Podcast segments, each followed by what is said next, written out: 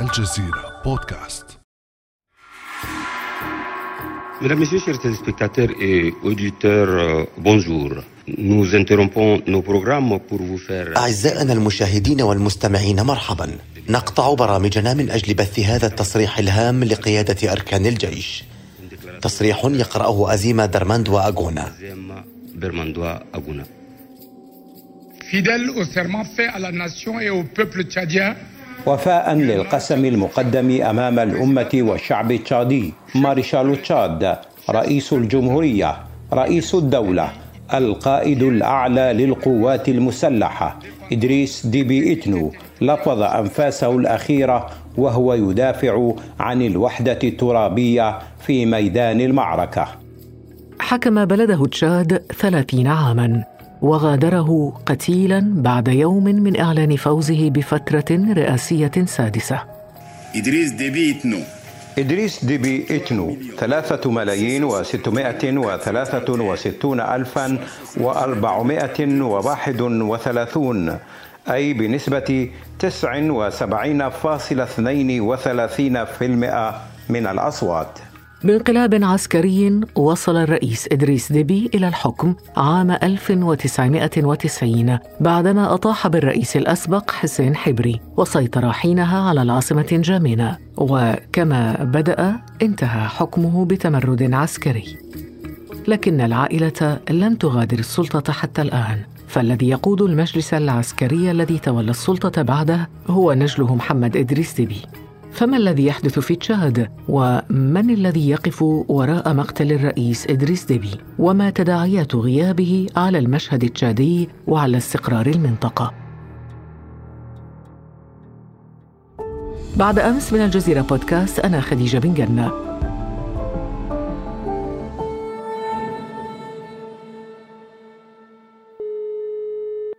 وأرحب في هذه الحلقة من الجزائر بالباحث في العلاقات الدولية الدكتور رشيد علوش. أهلا وسهلا بك دكتور رشيد.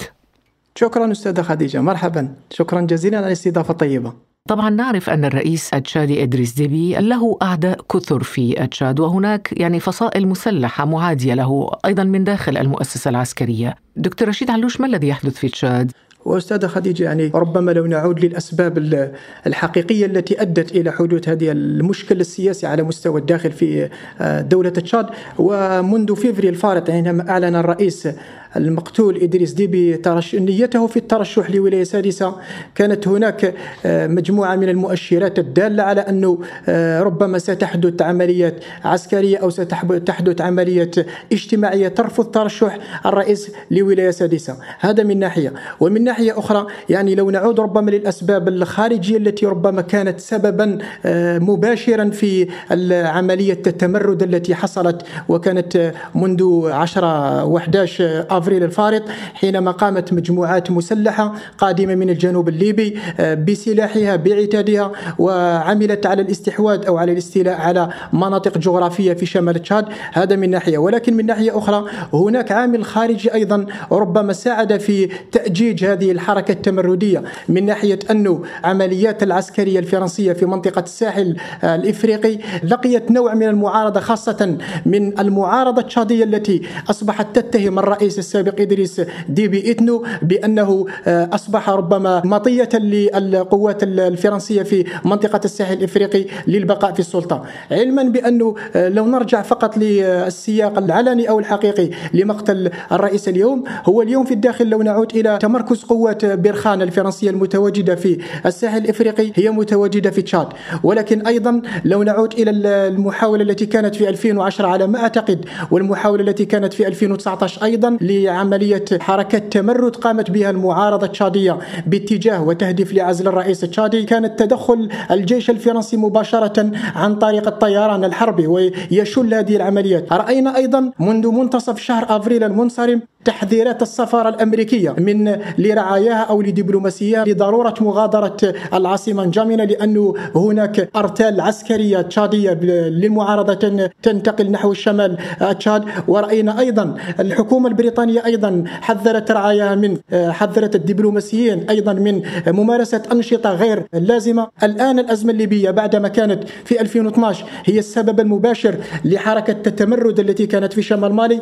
أصبحت الآن أيضا السبب ربما المباشر لعملية انتقال السلطة بشكل غير دستوري ومقتل الرئيس التشادي إدريس ديبي إيتنو نتيجة أيضا للأزمة الليبية وعودة المقاتلين المرتزقة التشاديين الذين كانوا موجودين في الحرب الليبية نعم تقول انتقال السلطة بشكل غير دستوري لأن حسب الدستور يفترض أن يتولى السلطة مؤقتا الآن رئيس البرلمان أليس كذلك؟ هناك بند دستوري يقول مادة دستورية على أنه يمكن أن يتولى نائب الرئيس نائب الرئيس غير موجود ولكن أيضا البرلمان. المجلس العسكري اليوم قام بحل البرلمان كربما اعتبر كإعلان انقلاب من ناحية ولكن من ناحية أخرى كعملية إعلان ربما مقتل الرئيس كانت من طرف المتحدث باسم الجيش التشادي. وفهم على أن تشكيل المجلس العسكري الذي كان بسرعة كبيرة جدا وكانت التحضيرات على أن يتولى نجل الرئيس التشادي السابق والذي يرأس قوة الحرس الرئاسي التشادية السلطة. يعني الآن هناك إجماع ربما في الداخل على أن المعارضة التشادية الآن لن ترضى باستمرار هذا العمل الذي ينافي ربما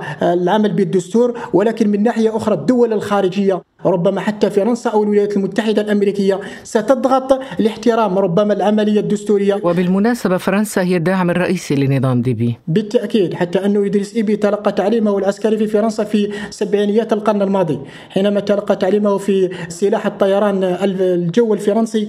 الآن الاتحاد الإفريقي لم يعلن عن موقفه صراحة علما بأن مسافقي رئيس المفوضية الاتحاد الإفريقي هو تشادي جنسيته تشاديه وكان في ليبيا وعملية رئيس الاتحاد الإفريقي؟ نعم نعم بالتأكيد اتحاد مسافقي هو تشادي الجنسية وكان في ليبيا وما دام أن الأمور انطلقت من ليبيا واجتمع مع المجلس الرئاسي واجتمع بحكومة الوحدة الوطنية وهذا ما دل على أن الرئيس التشادي ربما تم إصابته منذ حتى نهاية الأسبوع الماضي ربما السبت وربما الجمعة. الغريب دكتور رشيد أنه ليس فقط الاتحاد الإفريقي الذي لم يعلن موقفا حتى الآن حتى داخل تشاد يعني المعارضة والفصائل المسلحة إلى الآن لم تعلن موقفا من هذا الحدث. الآن لو انتقلنا إلى ما بعد مقتل إدريس ديبي، انتهى الرئيس، جاء ابنه، طبعا عائلة ديبي ما زالت في الحكم، علق الدستور، تولى الجيش قيادة البلاد وابنه ذو السبعة وثلاثين سنة محمد إدريس ديبي وهو جنرال في الجيش ويقود الحرس الرئاسي هو الذي يتولى الآن مقاليد السلطة خلال هذه الفترة ماذا بعد هذا؟ أستاذ الإشكالية يعني ربما لو نعود إلى الإجابة لهذا السؤال الإشكالية فيما يرتبط بمشكلة قتل أو مقتل الرئيس التشادي إدريس ديبي إتنو أنه ينتمي لقبيلة الزغاوة.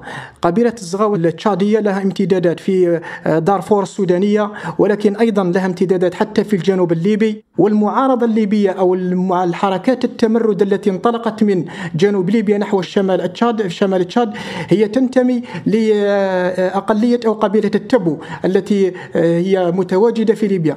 يعني الآن الإشكالية في مقتل إدريس ديبي ليس داخليا فقط وإنما على مستوى دول الجوار. هل تراه انقلابا دكتور رشيد بين الأسرة العسكرية؟ يعني داخل هناك صراع داخل المؤسسة العسكرية نفسها وهو بالطبيعة رجل عسكري يعني هو عسكري منهم وفيهم.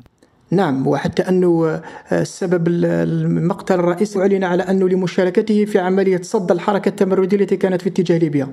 علما بأنه شارك أيضا في العام الماضي في عملية عسكرية استهدفت جماعة بوكو حرام الإرهابية في بحيرة تشاد. ولكن لو نعود للمستفيد سواء على المستوى الداخلي أو على المستوى الخارجي.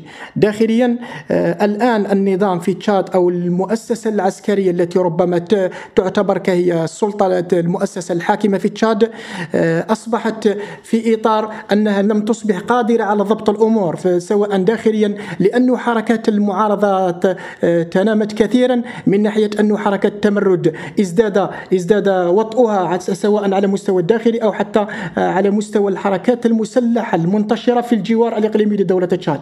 أما من الناحية الخارجية فال يعني نقولها صراحة هناك العديد من المؤشرات الدالة على أنه تقول بأن فرنسا أصبح أصبحت غير قادرة على تحمل تكلفة استمرار إدريس ديبي في السلطة لعهدة أو ولاية أخرى. علما بأنه بقي 30 سنة. الأمر كثير وفرنسا يعني لم تعد قادرة على تحمل تبرير هذا البقاء الطويل في السلطة من ناحية ومن ناحية أخرى. لو نرى أن إدريس ديبي إتنو هو يعتبر كشريك مفضل بالنسبة للقوى الغربية في حربهم على الإرهاب في منطقة الساحل الإفريقي ولكن شهدنا أيضا في الأشهر الماضية كان هناك ربما تعنت من طرف إدريس ديبي إتنو على أنه تردد في المشاركة في عملية جي 5 ساحل التي تدعمها وتقودها فرنسا في منطقة الساحل الإفريقي وأيضا كان يطالب بمد العون ربما أو حتى دفع تكاليف مشاركة هذه القوات في منطقة الساحل الإفريقي. المؤشرات تقول بأنه انقلاب خاصة من ناحية حل البرلمان وإغلاق الحدود ولكن أيضا بتشكيل سلطة عسكرية. ولكن السبب الحقيقي للمقتل الآن يصرح المتحدث باسم الجيش العسكري التشادي على أنه كان نتيجة قذيفة تلقاها عندما هرع وأسرع للمشاركة. في صد التمرد الذي قاد الذي كان يأتي من جنوب ليبيا. طيب قبل أن ننتقل إلى البعد الخارجي هل يمكن لمقتل إدريس ديبي أن يفتح الباب أمام مصالحة تشاديه بين أبناء الأسرة التشاديه تنهي عهد التمردات العسكرية؟ إشكالية بالنسبة للداخل التشادي هو المصالحة، القبائل التي تحكم العملية السياسية ولكن لها امتدادات على مستوى دول الجوار. قبيلة الزغاوة التي ينتمي إليها إدريس ديبي ايتنو تلقى الدعم في 1990 من هذه القبيلة في السودان وقام بتشكيل حركة أو بتشكيل مجموعة مسلحة قادته إلى العاصمة نجامينا وتم على إثرها الانقلاب على الرئيس السابق آه، حسن حبري، لو يتم القيام بتسوية أو القيام بمصالحة وطنية. الآن المجتمع التشادي الآن يعمل ويقول بأنه ما دام أصبح لدينا بترول وما دام أصبحت لدينا مداخيل يمكن على إثرها الاستفادة في تنمية البلاد. لماذا لا نستفيد من هذه المداخيل؟ ونعمل على إشراك جنودنا في حروب نحن في غنى عنها من ناحية ولكن من ناحية أخرى. الإشكالية كما قلت بالنسبة لتشاد أنها وقعت في بيئة وفي منطقة جيوسياسية تشهد اضطرابات. واضح أن تشاد تشكل حجر الأساس في السياسة السياسة الفرنسية في المنطقة ما هي تداعيات غياب إدريس ديبي على الاستراتيجية الفرنسية في المنطقة؟ ربما أن إدريس ديبي يعتبر كصنيعة ربما للمخابرات الفرنسية في المنطقة منذ مدة من ناحية أنه كما قلت سابقا تم تكوينه عسكريا في فرنسا ولكن أيضا كان تقوده الزيارات العديدة في أي برنامج أو في أي استراتيجية فرنسية للمنطقة تقوم بدعوة إدريس ديبي. ولكن أيضا من ناحية أنه الآن كما قلت من قبل أيضا قوة عملية برخان تتركز في تشاد. وهذا السؤال المطروح يعني السؤال المطروح من ناحية هل لم تكن القوات الفرنسية المتواجدة في المنطقة والتي قوامها 5100 جندي غير عالمة أو غير قادرة على تحديد تحديد هذا الخطر الكبير الذي أدى إلى مقتل الرئيس التشادي إدريس ديبي ايتنو ولكن من ناحية أخرى هناك سؤال يطرح أيضا هل ستستمر فرنسا في دعم آه، ربما عمليات العمليات العسكرية في منطقة الساحل خاصة بعد تزايد الدعوات الداخلية التي آه، داعية إلى انسحاب فرنسا بعد بعد انسحاب الولايات المتحدة وإعلانها الانسحاب في 11 سبتمبر من سبتمبر القادم. وبروز العديد من الأصوات داخل الفرنسي من ناحية النخبة الفرنسية. السياسية التي تدعو ربما الانسحاب الفرنسي من منطقة الساحل لأنها لم تقدم نتيجة. أما من ناحية ربما التأثير المباشر آه، للعملية مقتل الرئيس إدريس ديبي إيتنو على الاستراتيجية الفرنسية في منطقة الساحل الآن ستتزايد ربما الدعوات سواء على مستوى الداخل ولكن أيضا على مستوى الخارج من ناحية أنه آه، آه، فشلت العمليات العسكرية حتى في إعادة بسط الأمن في المناطق الشمالية للدولة المالية. ولكن أيضا فشلت حتى في حفظ أو تأمين الأنظمة التي كانت ربما تعتبر كدول آمنة من ناحية وصول التهديد الإرهابي إلى دولة النيجر وإلى بوركينا فاسو هل يتوقع أن ينخرط خلفاء إدريس ديبي في الاستراتيجية الفرنسية في الساحل والصحراء بنفس القوة والزخم التي كان ينخرط بها إدريس ديبي؟ وهنا نسأل تحديدا عن الوجود الفرنسي في مالي الصراع في ليبيا ودارفور وكذلك الجماعات المسلحة مثل بوكو حرام وغير ذلك. وأستاذ يعني حتى المجلس العسكري المشكل اليوم ما دام أنه ابنه نجل الرئيس إدريس ديبي إتنو هو الذي تولى رئاسة المجلس العسكري فهو الذي سيكون كمعول للاستراتيجية أو سيواصل العمل دكتور رشيد علوش ماذا بالنسبة للتداعيات على المحيط الإقليمي وتحديدا على السودان وليبيا؟ وأستاذ السودان يشهد ربما مرحلة انتقالية ويشهد أيضا هناك ملف يتعلق بملف سد النهضة.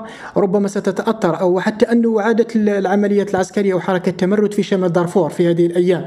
الآن باعتبار أنه قبيلة زغاوة التي ينتمي لها إدريس ديبي إتنو وهي تنتشر أيضا في دارفور الآن ربما ستعمل على إعادة تركيزها وحتى على محاولة الانتقام لمقتل هذا الرئيس خاصة إذا شهدت نوع من تخلل المجلس العسكري من أداء مهامه من ناحية أنه يعمل على توفير أو الحفاظ على الارتباطات التي كانت سائدة قبل مقتل الرئيس. هذا من ناحية. ومن ناحية أخرى ربما الانفراج التي شهدتها العملية السياسية في ليبيا من ناحية الوصول إلى تشكيل حكومة وحدة وطنية وأيضا مجلس رئاسي جديد الآن ستتأثر هذه العملية السياسية خاصة في الناحية الأمنية في منطقة الجنوب الليبي وسنشهد عودة ربما المواجهات المسلحة ولكن أيضا تزايد مد حركات الجريمة المنظمة وأيضا حركة الموجات الهجرة غير الشرعية. ولكن أيضا ستكون هناك تداعيات ربما حتى على منطقة بحيرة تشاد الكبرى لأن التهديد الإرهابي الآن انتقل حتى إلى منطقة وسط غرب إفريقيا. ولكن أيضا لو نعود ربما إلى العمليات العسكرية التي كانت في متزامنة مع الأزمة الليبية في 2013 والتي